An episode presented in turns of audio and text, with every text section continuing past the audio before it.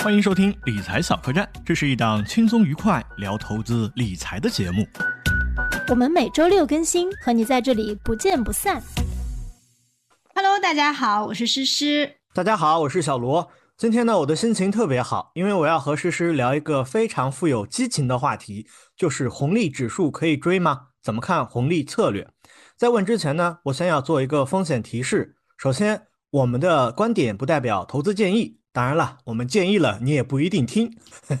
但是我们还是要说在前面。第二，我们会更多从自己的理解，还有自己的操作行为来讲解。如果有和大家呃认识不到的地方，可以多多批评指正我们。呃，那个我想啊，就是呃，因为最近红利策略很火嘛，年初至今呢，大盘也是是的，好几个点没有了。但是买高股息的这种股票，好像是跑赢了大盘不少。这个策略其实从过去几年就开始火了。所以，我们今天呢，围绕一个主题，会解决几个问题。第一，就是红利策略现在此刻能不能追？第二，你怎么看这个策略？第三，你觉得买这个策略，或者是按照这个方法去投资，需要注意什么？因为是我先提问的，所以我第一个问题先抛给诗诗。以你的角度来讲，你觉得当下就此刻红利策略能追吗？你的行为是什么？理由是什么？嗯，我的理由是我问了好多研究员。他们都说还可以，但但是我展开就我们展开讲一讲这个红利策略啊，这就是刚才小罗讲，其实这个红利策略在过往表现都不错。我其实看了说，它其实在十年的维度、三年的维度都不错，但是红利策略有一个时间段它表现的特别差，你知道是哪个时间段吗？嗯，就是在成长股比较强的时候，是在一九年八月到二一年四月的时候。这个区间的时候呢，红利策略只有百分之一的涨幅，而偏股基金有百分之八十六的涨幅。所以其实我感觉现在红利策略比较火，我觉得可以类类比成，就现在好多人都希望有一个稳妥的职业，对不对？就是好多人，比如说我月薪三万的互联网公司。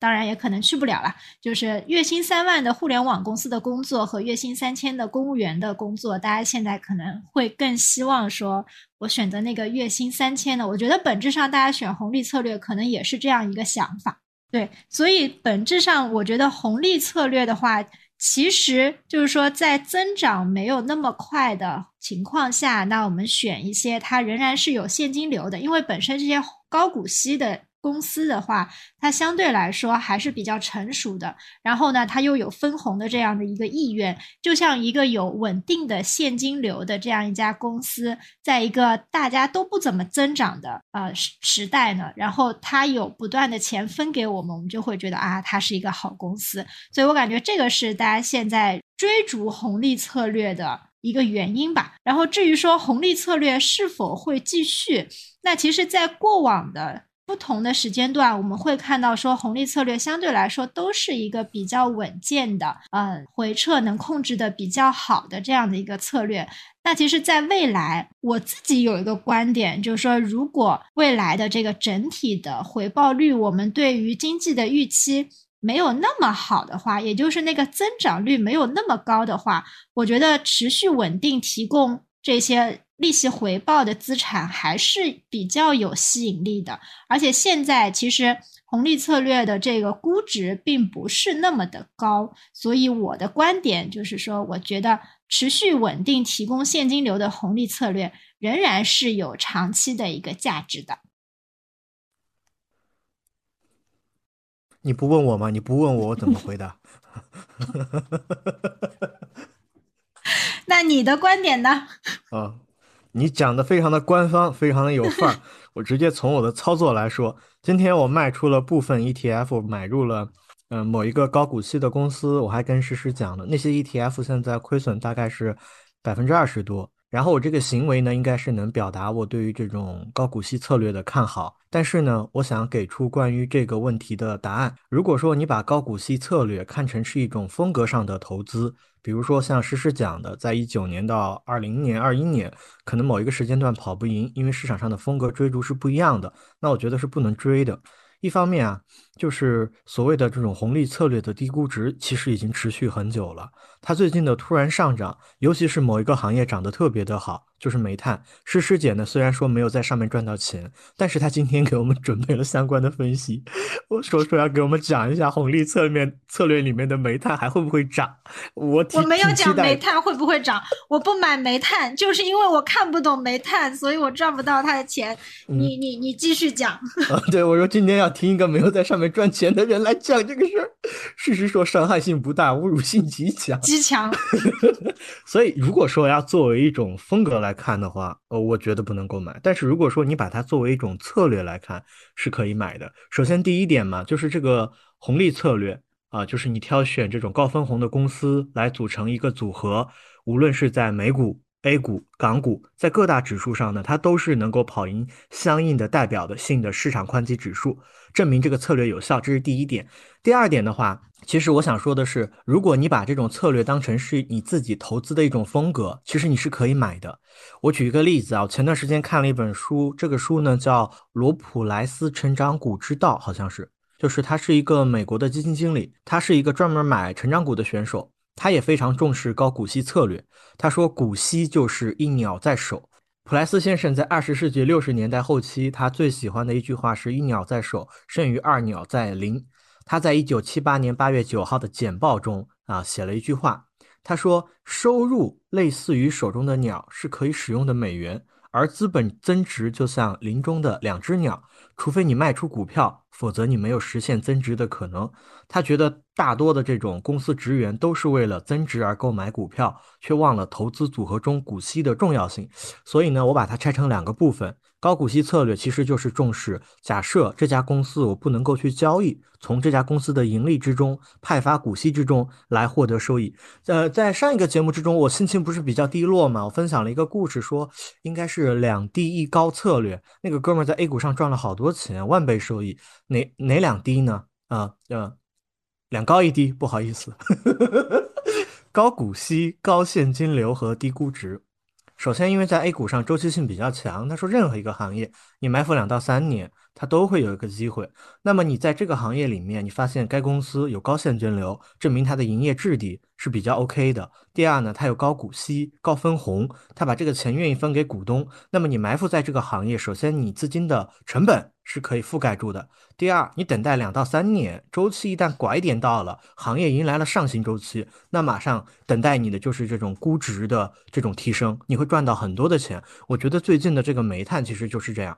你还记得上一期我分享那个买煤炭的那个我那个朋友领导的故事吗？是是，就卖了八百万、六百万买。嗯，我上次听你讲了，我也还是没买，所以我没有赚到这一波钱。哎，我觉得不对啊！我我上一期就是在讲这个领导他卖了卖房款八百万，拿六百万去买，然后最近涨得很好。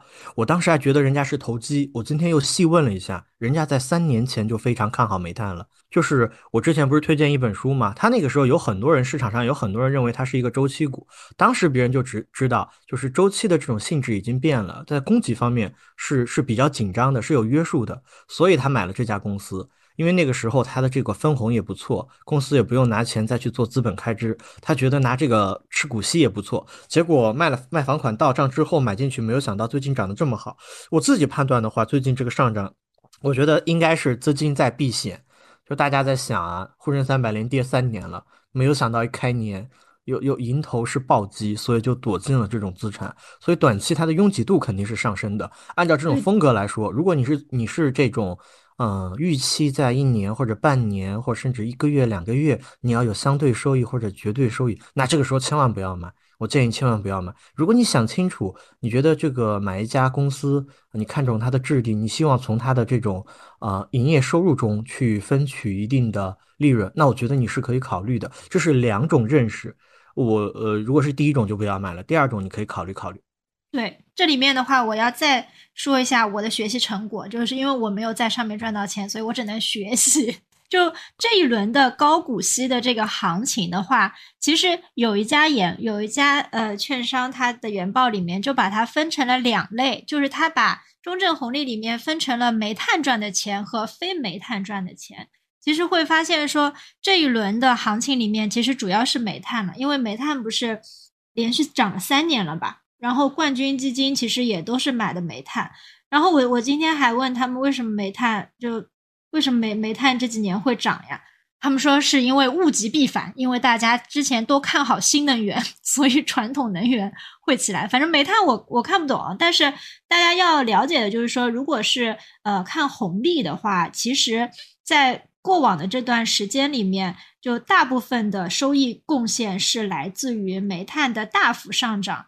而除了煤炭之外，其实在红利的这个指数里面，它还会有像金融啊。工业啊，甚至说这种房产啊，包括公用事业啊、消费啊，其实它的覆盖的行业是呃比较广的。然后呢，其实，在红利策略比较有效的嗯这个场景下面呢，其实我觉得有有一个嗯有一份报告写的还是比较清楚的，它就是还是类比日本吧，就是。它日本九十年代以来呢，高股息是长期跑赢的。它其实它的大背景就是说，嗯，整体的这个基本面并没有怎么起来，所以呢，它会长期的低利率。在长期低利率下面呢，其实你的经济增长仍然不快的情况下面，那么这个高股息策略就会持续有优势。但是如果你在长期低利率，就你有你有低利率的预预期，但是这个国家的增长会起来的话，那其实红利的策略肯定相对来说是跑不过的。但是其实红利策略还是一个比较稳稳健的一个策略。所以我补充这两点之后，我觉得作为一个呃长期你觉得相对牢靠一点，你也不会那种朝三暮四，说哎万一哪天成长股起来，你又觉得哇红利怎么涨也涨不上去。如果没有这样的心态的话，我真觉得还是可以的。因为其实除了煤炭之外，其他的高股息的这样的行业板块，其实还没有说特别发挥。嗯，好，然后我们没没了。然后我们第一个问题 其实讨论的差不多。你第二个问题是啥来着？第一个问题是问当下能不能购买，第二个问题就是怎么看这种策略，第三个问题，你觉得这种策略最大的问题在于哪儿？我想补充一下，你刚刚说的不同行业它这个嗯高股息，其实我我我第一个呢就是听到你说关于利率下行，然后增长不是很高，红利策略会跑赢。我刚好看了一份报告，跟你说的这个是相反。我觉得他说的也很有道理啊，就是一般情况下，就是为什么会买红红利？我们分析一下，就是除了第一点，呃，市场比较低迷，它表现很好，大家去买，因为想到就是明年他可能会有固定的这个股息进来，他觉得这个百分之五、百分之六，那是肯定是优于你现在的这种你去买债或者去买理财产品，是吧？它只不过是稍微有点波动嘛。那你去买了这个，是对于前景不确定性的担忧。那第二个理由是什么？第二个理由是对对这种增长比较担忧吗？你你你你你觉得理由是什么？你现在想不想买红利？或者大家觉得这种理由是什么？我现在是我本来就买了红利，只是我买的红利策略并没有像你们的煤炭涨得那么好。但是我去年 千万别这么说，我去年就配了红利了。哦，你是那我我我觉得方方面面都买一点嘛，多多少少雨露均沾嘛。对，是是是，就是呃，我是认可红利策略这个策略在整体的配置里面的价值的。你总要配一部分稳偏稳一点的嘛，对吧？因为你知道我不买债嘛，但我现在也有点想买债了。为什么？我觉得可能权益市场收益率，你比如说长期如果。如果 A 股的预期就是个六到八，然后亏损起来又这么快的话，那为什么不拿个三到四的收益也不错啊？不行不行不行，你等一下，你先不要想这么多，我现在必须给你按摩，不要放过这次熊市给你发财的机会，不要放过这次熊市给你发财的机会，不要放过这次熊市给你发财的机会。我这两天。今天我心情特别好，自从上次我们悲观了之后，也有也有骂我的，但是现在感觉还好。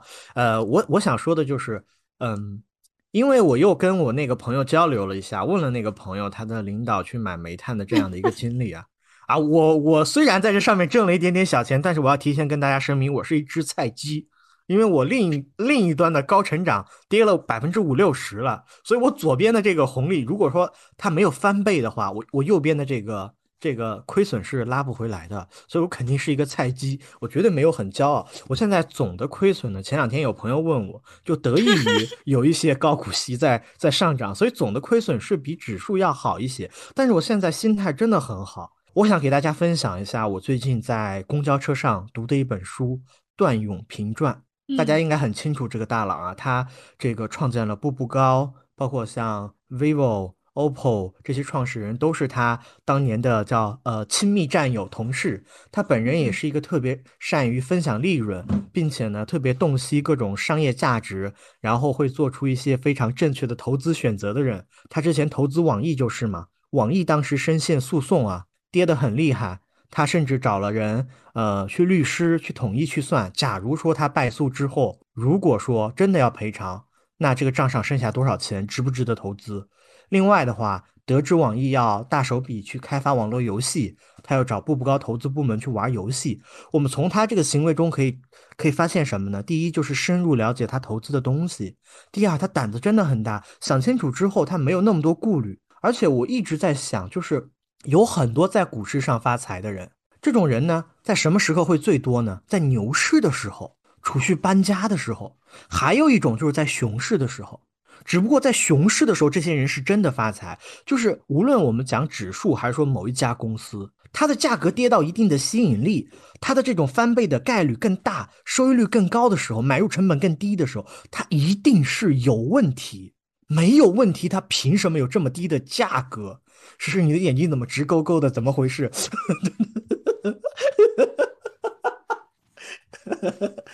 不是，我是在想。刚才我们是由什么话题讨论到说现在这个话题的？因为红利策略现在比较盛行啊，盛行之后大家觉得很悲观去买红利呀，它已经是一种风格的投资方法了，它并不是一种策略。我理解的风格是比较而言。在市场的不同的行情之下，各类不同特征的资产，它的表现，某一种特征就是一种风格。你比如说盈利快速增长，它是不是一种风格？那当然是。你还比如说某一种主题最火最热的，那它是不是一种风格？也是。还比如说像这种啊高股息，它这个首先估值低，第二个愿意分红。那在市场不好的时候，大家倾向于这种风格。但是我们忘了，它本身是一个策略。它本身是一种审美，这个词用的好装逼。我我我说说为什么？不，你你刚才你有一个问题还没有回答我。你说我读的这个报告里面，我说如果利率长期下行，然后经济又不会快速又又没有起来的情况下，是红利策略持续占优的这样的一个场景。然后你说有一篇报告里面说的不是这样，你还没有把那篇报告的说法告诉我。好，大概就是说。呃，一般情况下，大家会认为就是市场的无风险收益率和高股息策略，它成一种呃相关性比较高。为什么呢？呃，就是假设一个人他呢有相应的这种比较低的风险偏好，然后不愿意去投入到股市，但是当他确定的这种无风险收益率或者理财产品下降，而高股息资产这边能够提供比较高的分红，他会去买入。但是实际上这个逻辑是不成立的。第一，他用了相应的指数，在不同的阶段来进行比较，时间我忘了，我可以找一下那篇报告。如果有朋友感兴趣，可以留言。第二，就是真的去买理财的这种人，他和愿意花钱去投入到高股息资产股市上的人，这是两拨人。你信不信？咱们做一个统计，咱们理财小客栈的朋友们，有没有长期购买理财的？你风险偏好比较低的，你愿意去买这种高股息的资产吗？咱们可以看一下到时候的留言，这是我回答你这个问题。然后另外的话，高股息如果说它作为一种风格，如果说去买指数的话，其实这里面是多多少少有一点问题的，因为买指数就是一篮子打包，一篮子打包里面必定有好有坏。哎，但是他已经把长期连续三年分红的这样的企业选出来了呀。好，诗诗这个讲的很好，这是刚好我最近的一个研究，哎，给大家分享一下。首先，高股息策略为什么能够有效呢？我理解，因为它具有两个特征。第一个是公司的盈利质地比较好，然后账上有钱，愿意把钱分给股东，哎，所以体现了这个高股息。这里面有一个概念啊，叫做股利支付率，也叫做分红率，就是赚一块钱是分三毛还是分五毛。这一点大家要记住，这个很重要。为什么呢？因为我说的红利指数，它挑选的资产呢，在这方面是有些区别的。然后第二点，高股息的特征，第一是愿意分红，第二呢就相应的低估值。股息高，它是分红和股价的比较。你的分红率即便不是很高，如果说股价很低，估值极低，那么你也会变成高股息的资产。这里面就存在一个什么问题？估值极低呀，好，它的分红率不是很高。那么如果说它的股价估值稍微一修复，呃，当然你会赚到钱，但是这种比较之下，它就不是高股息资产了。我给大家说一下，高分红和低估值的有哪些行业？煤炭和钢铁，他们是真的不怎么需要。比如说资本开支，把赚到的钱再投入，他们有很多公司，它这个分红的比例是写在报告里面的，大家可以去看一下它的三年或者几年股东回报计划，很清晰的写了要分百分之五十还是百分之六十。但是像银行和交通运输，它就是典型的低分红和低估值。银行的分红率、股利支付率，赚一块钱平均是分三毛，可以去看很多银行基本上都是这样。但是它的估值极低，跌到过零点四、零点五 PB，这样就导致它的股息看起来很高，其实并不是。这一点重有助于区分什么呢？就是分红意愿。当然，它跟这个行业是有一定关系。银行赚了钱之后，确实要拿很多钱去补充它自己的核心资本。但是关于这个行业更多的这种赚钱，我没有看那么深了。我只是把它区分了一种高分红和低估值，和低分红以及低估值。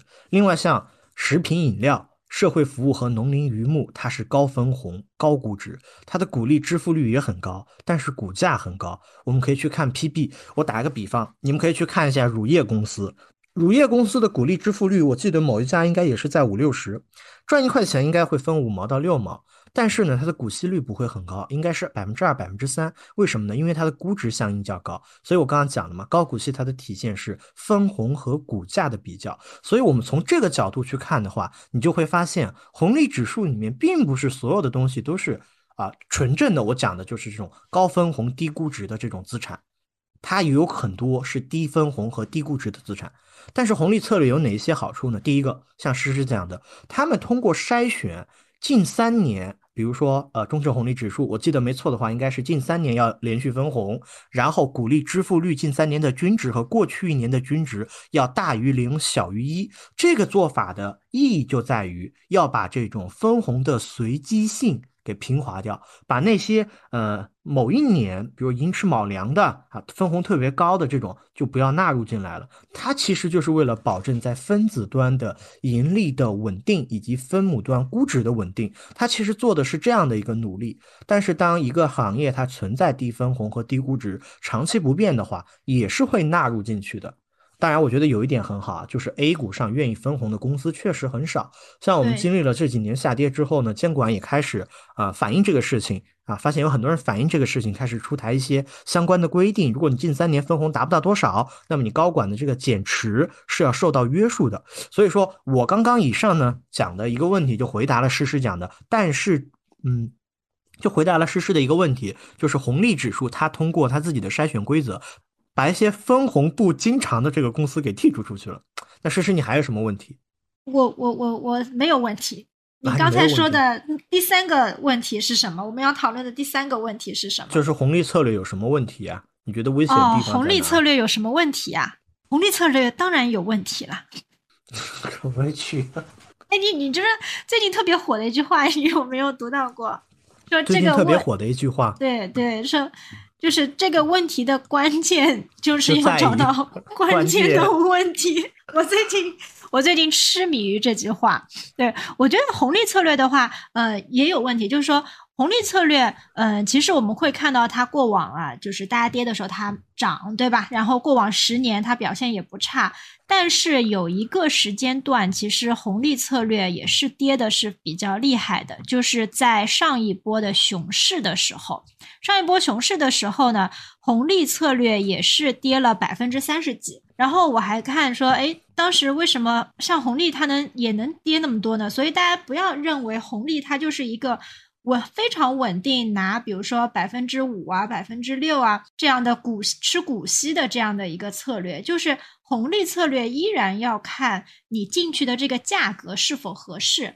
就当时其实，在上一波我讲的这个熊市是一五年跌下来的那一波，就是熔熔断的那几波，就是那时候的话，其实他们的呃市净率啊都到了非常非常高的位置。就是呃，我们其实如果是看这种红利策略的话，有一个我的背后的大师啊，他说，其实你要看红利拿的多久的话，你就看它的 PB。就是到零点八到一倍的时候，你就可以考虑离场。然后，如果高于一倍的话，你就千万千万不要进场。对这个，我觉得是红利也会有高估，整体这个指数估值高的一个风险。我觉得这个是呃第一个红利最大的一个问题。对，然后呃，这个其实也是大家现在讨论的一个话题嘛，就是说到底是不是拥挤啊？啊，然后。机构有没有配很多红利啊？这块现在倒确实还没有，对，还没有。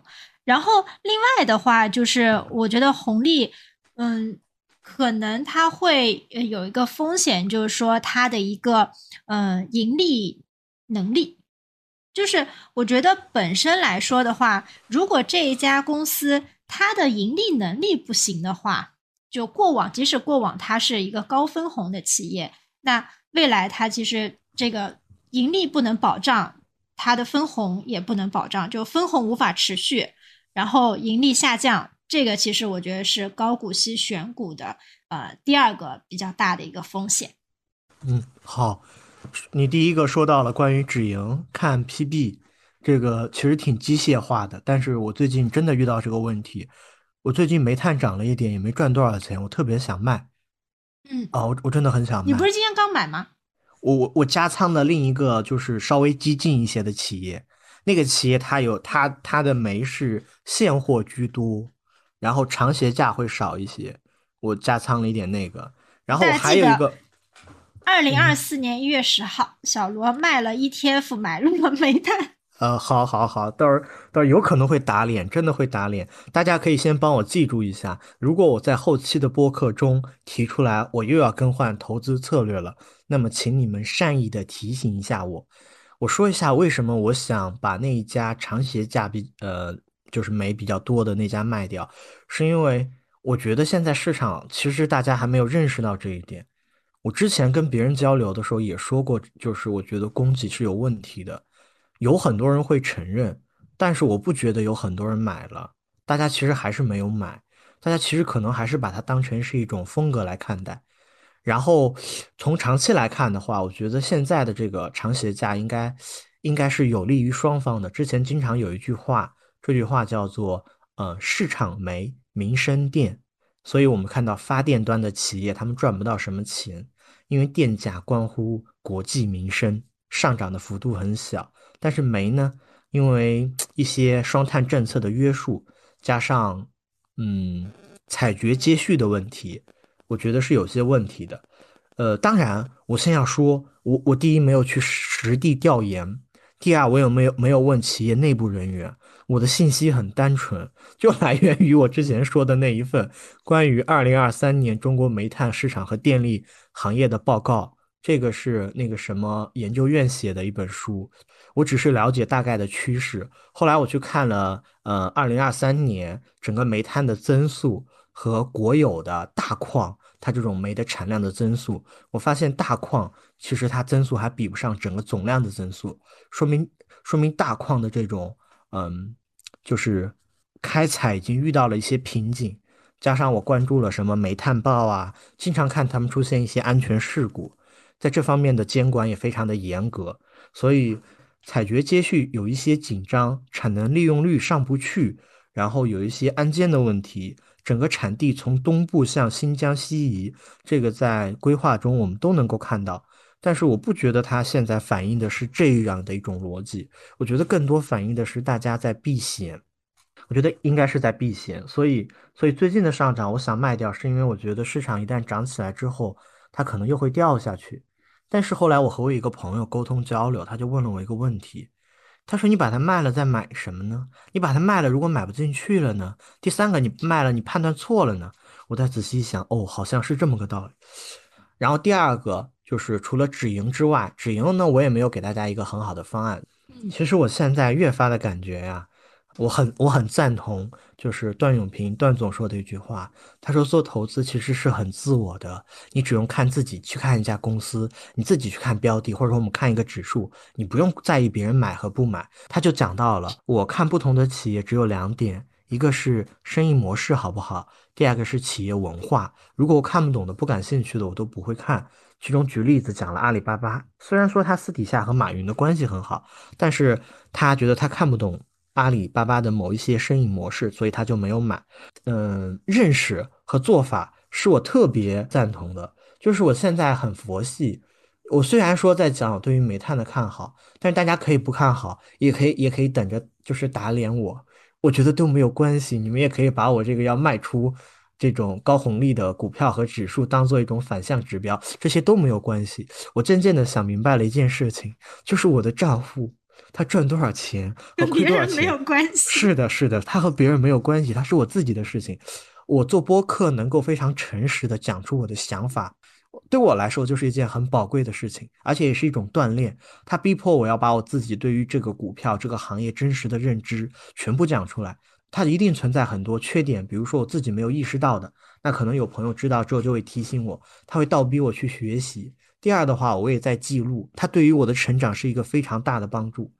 然后对，我在第讲到了，三点，嗯第三点，我觉得是说，嗯、我们其实，在做这档播客的时候，比如说我们今天在讨论这个红利策略，我也去学习，小鹿也去学习，其实大家可以看看说，哎，我们。呃，是通过哪些点来学习的？然后我们俩之间可能也会做一些辩论。我觉得这个就是大家在真的在接触投资的时候必须要去做的一些事情，就是嗯不要真的不要觉得说现在红利就是个网红策略，然后有的人可能说我就追，有的人就觉得他已经网红了，他肯定会跌下来，我就不追。就是还是要知道为什么。我觉得这个是我们讨论来讨论去，呃，这个最大的意义吧。你说的太好了，我把我把茶都泡上了，你是不是也把茶泡上了？我有一杯你泡的什白开水么茶？白开水。我我我是康师傅冰红茶，我们碰一个吧，我们碰一个。我觉得我觉得我觉得你讲的太好了，呃，真的是这样，就是就是我现在渐渐的明白一个道理，就是没有那么多普通人也能学的投资策略，没有那么多简单就能够赚钱的方法，这个世界上还真的没有那么简单可以赚钱的事情。而且我现在也不不太迷信权威，有很多报告我也是随便看一看，我觉得他们在瞎胡扯。百分之八十都是垃圾，嗯，那百分之二十是什么？可以看一看。嗯，好的。然后呢，我想我再讲一讲，我刚刚就讲到了，就是说对于盈利的判断，我有一个观点，我不知道你是否赞同。无论是红利指数还是分析，其实我觉得大家都是在线性外推，都是用过去发生的事情在推导未来。没有人真的会有一双眼睛能够透视十年之后，这个肯定是看不到的。你比如说像红利指数能够去筛选过去三年它连续分红这样的一件事情，它都是一种大概率。还有一点，我最近的学习心得，家电企业，然后它的分红也非常的不错，但是呢，呃，上市公司的高管出尔反尔，其中有一次修改，他把他的分红从某一定的比例修改成了最少分两块钱，每股最少分两块钱。这个在市场上就遭到了大家一定的反对，有的人就直接给出了看好，有的人直接给出了看差。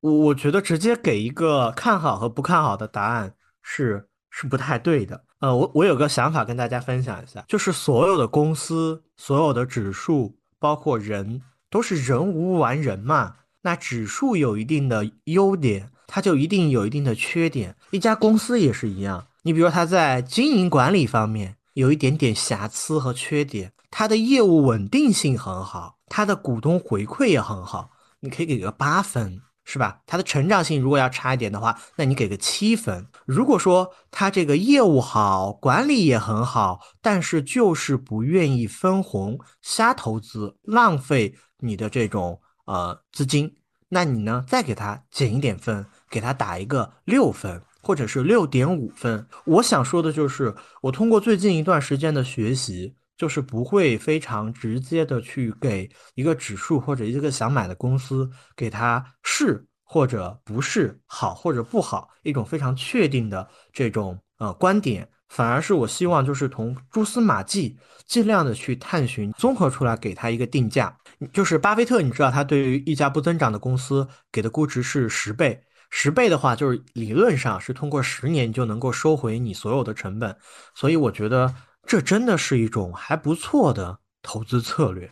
他如果说你真的是一个，你是一个比较保守的人，那真的可以考虑一下。嗯嗯，可以考虑一下。另外还有一点，我想跟你分享一下，就是不用去看那些特别复杂的，也不用去追求大而全，包括像红利策略，如果你不是很熟悉，不是很了解，你也不用去看。呃，我最近呢也是发现了这一点，就是。有很多企业，有很多我知道的是真实在股市上赚到大钱的人，这些人也从来不做播客，不写公众号，不写文章，不搞传播，为什么呢？按照他们的原话来说，已经在股市上能赚到钱，这是自己的认知。如果你把你能够赚钱或者你的想法说出去，一方面会受到就不赚钱了。嗯，不是。一方面会受到网络喷子的裹挟，会让你自我怀疑，影响自己的情绪；另一方面，如果真的有有缘人听到你说的买了赚钱了，他不会感激你的，他会觉得没有赚到更多的钱，因为没有办法吃到整个完整周期嘛。如果没有赚钱，那就更坏了，他会到处的诋毁你。所以那个人总结就是：如果你真的有在股市上赚钱的本事。不要把你的标的告诉别人，也不要把你的策略拿出去分享，除非你是想靠这个方式挣钱。我仔细想了一下，我最初的目的确实是这样，但是我我现在把这个话说出来，嗯，所以现在大家在听的播客，大家知道，你千万不要想着能通过播客听到什么投资理论能赚钱，你就是每一周听听诗诗和小罗两个在股市上赚不到钱的人呐。在这里瞎学习啊，看看我们这种努力的劲头，能不能激励你也去学习学习？嗯，我我我真的觉得，我觉得现在这是一个非常好的一个市场。我们如果说是因为害怕股市下跌，因为成长股下跌，因为对未来的预期不好，选择红利风格，这个是不应该被鼓励的。这个也是不应该就是持续探寻的，因为你始终在找寻下一个阶段市场上。投资者怎么看股市的走势？在找寻下一个阶段经济的走向是什么，从而布局相应的风格，抓到涨幅最大的那一块儿，这是不现实的。但是如果说你在探寻你究竟在做投资是一件什么样的事情，自己是一个什么样的心态和风险偏好，买的东西到底是好还是不好，通过哪一个方面赚到钱？是别人后面会看好他，还是说他真的是每年就在稳定的赚钱？如果是前者，那你就需要去做一下风格上的研判；如果是后者，那你就好好关心一下他这个业务怎么样。最典型的就是你身边的这些商品。我现在我觉得我最近真的有一个很大的变化，就这几天，我也不知道明天醒来之后我会不会变回去，但是我迫不及待的想跟大家分享，就是。我原来呢，我会追求大而全，会看各种指数，看各种策略，看各种各样的书。现在我想渐渐的想清楚了，有的时候你每个人在不同的行业，你就会了解不一样的东西。你比如说，我可以去了解一下券商，我可以看一下就是他们的这种经营管理的策略，他们的各个业务的这种增长。我在这个行业里面相应的认识的朋友多一些，那我可以或许还可以去看一下军工啊，我在军工这些。保密企业里面也认识好多朋友，我我也我也或许会得知一些信息。如果说有机会能够看到他们的产品，会问一下原来的同事之类的。所以我想说的，每个人都会有一些特点，但是你一定要找到你能够做出选择之后大概率赚钱的东西。这个事情呢是一件很自我的事情，你不需要告诉别人，你也不需要求得别人的认可，你只需要在这个基础上给自己的买入价一定的安全边际。那什么时候大力的去做这件事情呢？就是熊市啊，就是市场跌了三年啊，就是所有人都在怀疑呀。因为我在一个投资者社群嘛，我老实讲，我最近是有点崩啊。你不要笑成这样，试试，你要笑就可以笑出来，大家也不知道你在笑。我早就崩了，真的从。从今年元旦完，元旦后就没涨过吧？涨过一天是不是？嗯，你可以看作没涨，创业板我看跌五，我们今天录的是跌七个点了，好像是七个点，开盘我看的七个点。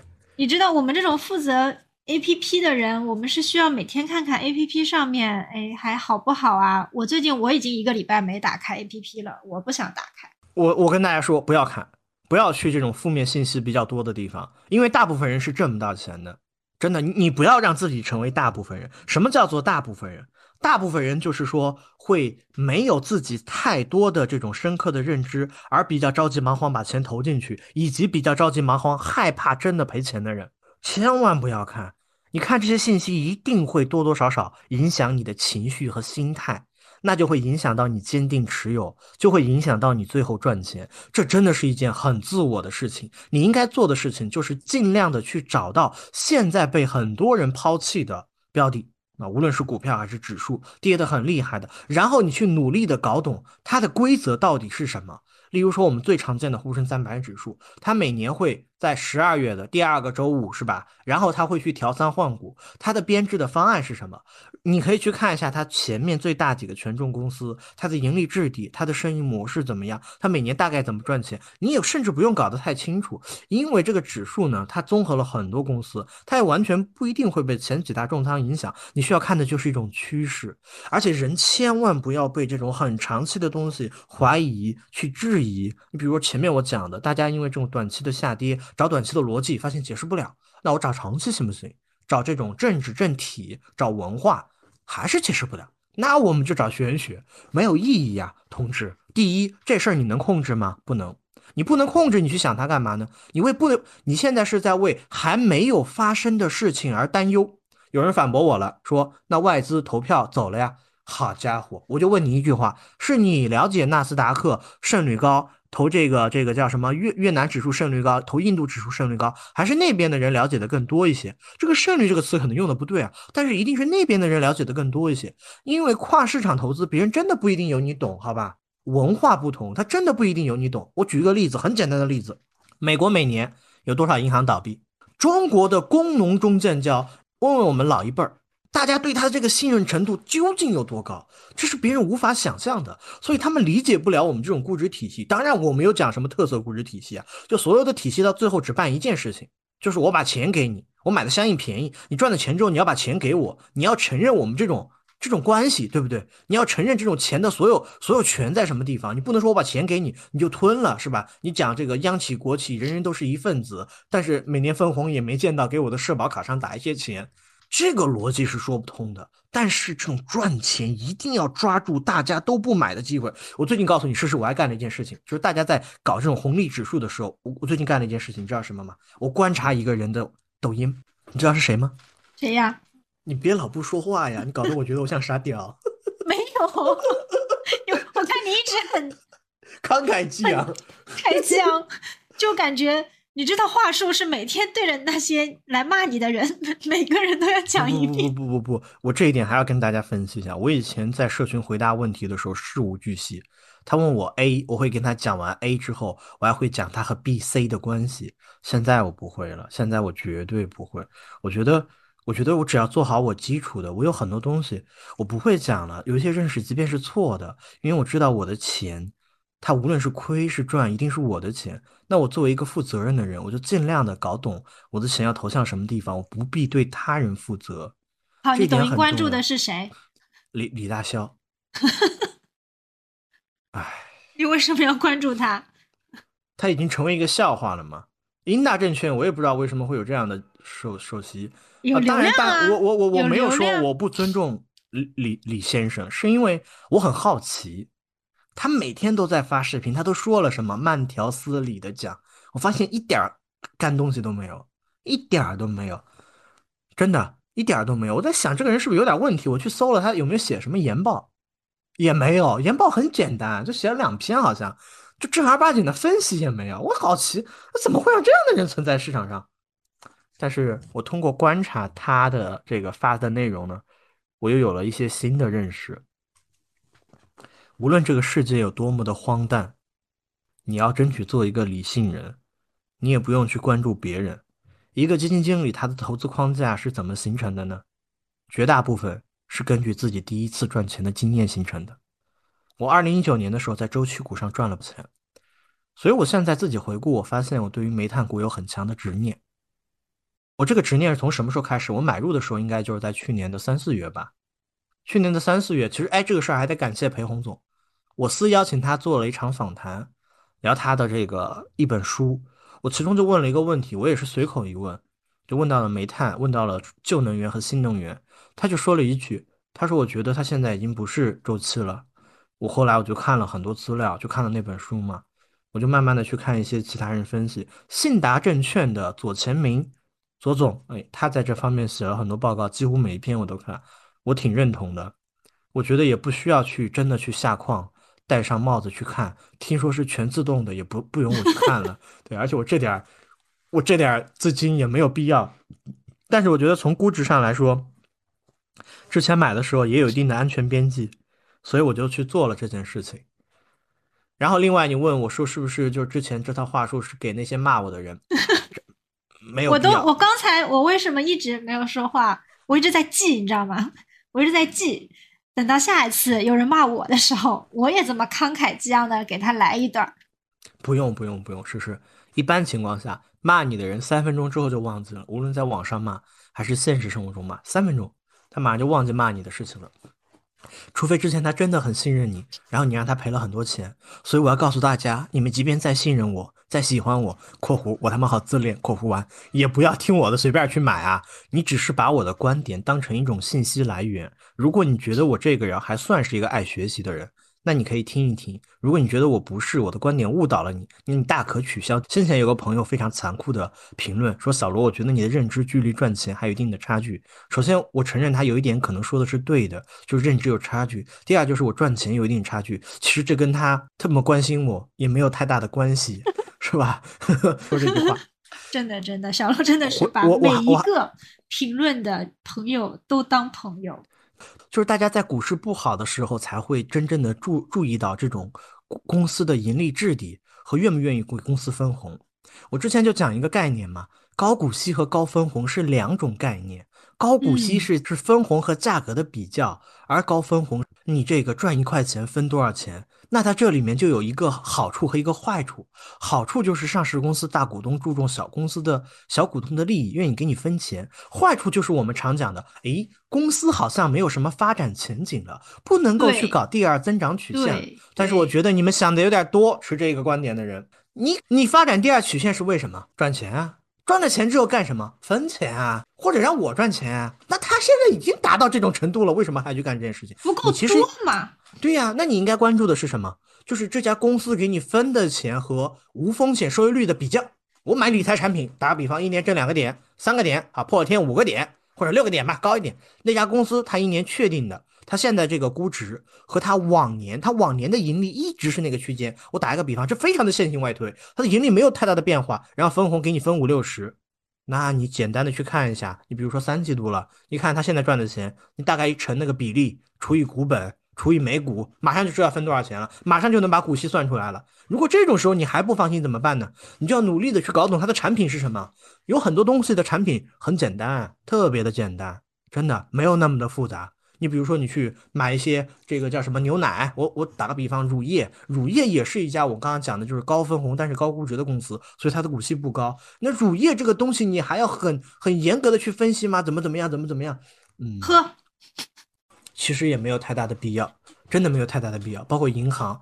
我这这都是我自己个人的感觉，有有之前像裴红总他说银行的坏账很多，这个观点我一直不认，我说了之后他也不同意，后来那个董老师跟他讲了之后他同意，为什么呢？因为董老师是董老师，而我是小罗，所以他不同意。我现在什么都不是，他不同意。有一些观点就是是看是谁说，我说不行，但别人一模一样的话，别人说可能行，但是我没有气馁，我只是努力的去搞懂这件事情。我现在可能变得有点自我，但是我真的希望就是小客栈的朋友们要赚到钱。首先，第一点，在股市不好的时候，你去买，绝大部分东西都有可能是便宜了。这一点你赞同吗？诗诗。赞同。现在是熊市，大家抓住熊市的机会，一定要抓住这一次发财的机会。再给你五分钟总结一下。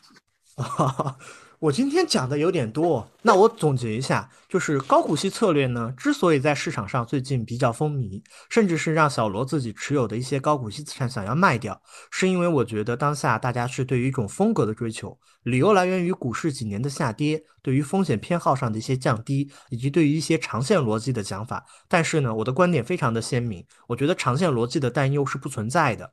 没有理由，我我也担心过，我也在网上愤青过，甚至说出一些大逆不道的话。但是我不觉得这有什么问题。我情绪不好的时候可以讲，但是我还是做多，坚定的做多。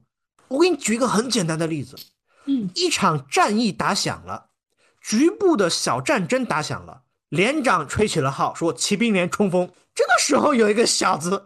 从马上下来说不行，我得回家看老婆。你把津贴给我，我娃还要上学。这种时候就不要把他当兄弟。本来一场战役，大家一起就是一气呵成，一起上，这事儿绝对能成。但是如果说叛徒太多，所有人都去当了胡汉三，那再坚强的堡垒也抵不住胡汉三的侵蚀啊。第二，除了不要担忧这种长周期的这种这种这种担忧之外。第二就是要注重你自己买的东西给一点安全边际，就是要看一下有确定性的东西。我能说的就是第一，确定他每年给你分百分之多少；第二，你就看他的看他的生意模式，看他卖的东西，你尽量搞懂他卖的是什么。然后在这个基础上，不要买太贵，不要买太贵，熊市已经给你提供了。第三点，最重要的一点，不要去一些情绪很很不好的地方，千万不要去，太影响情绪了，太影响心情了。你只需要做好你自己的事情，你就记住了，这个钱。你赚的钱是你自己的，也是你媳妇儿的、你老公的、你爸爸妈妈的啊。当然不是也可以，不要让他们知道赚很多就行了。你赔了钱，当然也是一样的。所以这个东西不要担心，不要害怕，不要跟风，就做自己的，做一个内心强大的人。我现在就特别渴望有一天，我我我我跟你讲事实，我现在不瞒你说，我现在特别渴望这一次熊市能够让我我的资产翻翻一倍。我就有了底气，可以多做我自己喜欢的工作。我觉得这就是投资的意义。当我真的有现金流和我的支出是能够覆盖住的时候，我哪怕压缩一点，我可以去做我喜欢的事情。我可以每天都非常慷慨激昂，我每天都非常高兴，我每天都很兴奋，每天都录播客。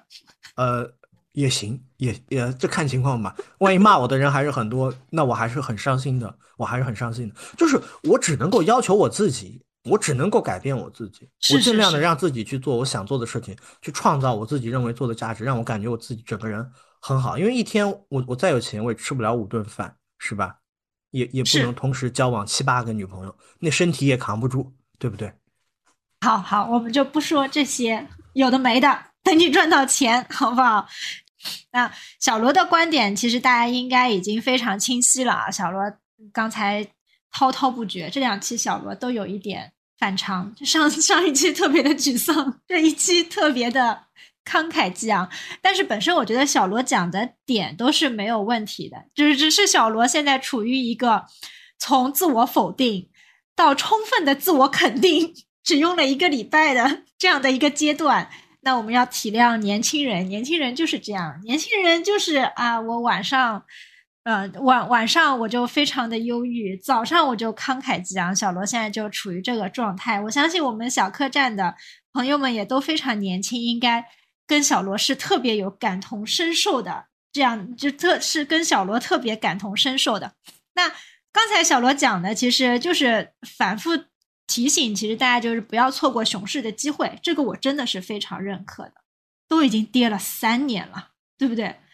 那么多指标。都跌破了，所以我觉得其实低位肯定是一个低位。那如果是在低位的时候，你觉得还是会有一些就是没有那么的肯，没有那么的呃能承担风险，或者说还是担心亏的很多的话，那其实我觉得红利策略长期还是相对真的是比较稳定的。但是确实是说，如果你只是觉得说大家现在都说红利好，它有稳定的这样的分红来源，有稳定的收益。你就去追，然后过了一段时间，哎，经济起来了，利率又下降了，成长性风格又又起来了，你又把红利卖掉去追创业板、科创板，那我觉得咱现在就不要大规模的去买红利了，我觉得其实没有太大意义。就是我我最后做一个总结吧，就是这三句话，其实我发给过小罗，是我们呃，是我在请，因为有我我有一位朋友对红利的研究非常的深，他其实真的是在红利策略上赚到了很多钱，包括他。啊，也指导我在港股上买买一些银行股。其实我确实是也是赚了一些钱，不多不多，可能百分之十几。但是我觉得他对红利的理解是非常通透的，所以我就跟他说：“那你我我我这次要讲红利策略，你能不能送我三句真言？”他就送了我三句，我以这三句真言作为我们本次播客的一个总结吧。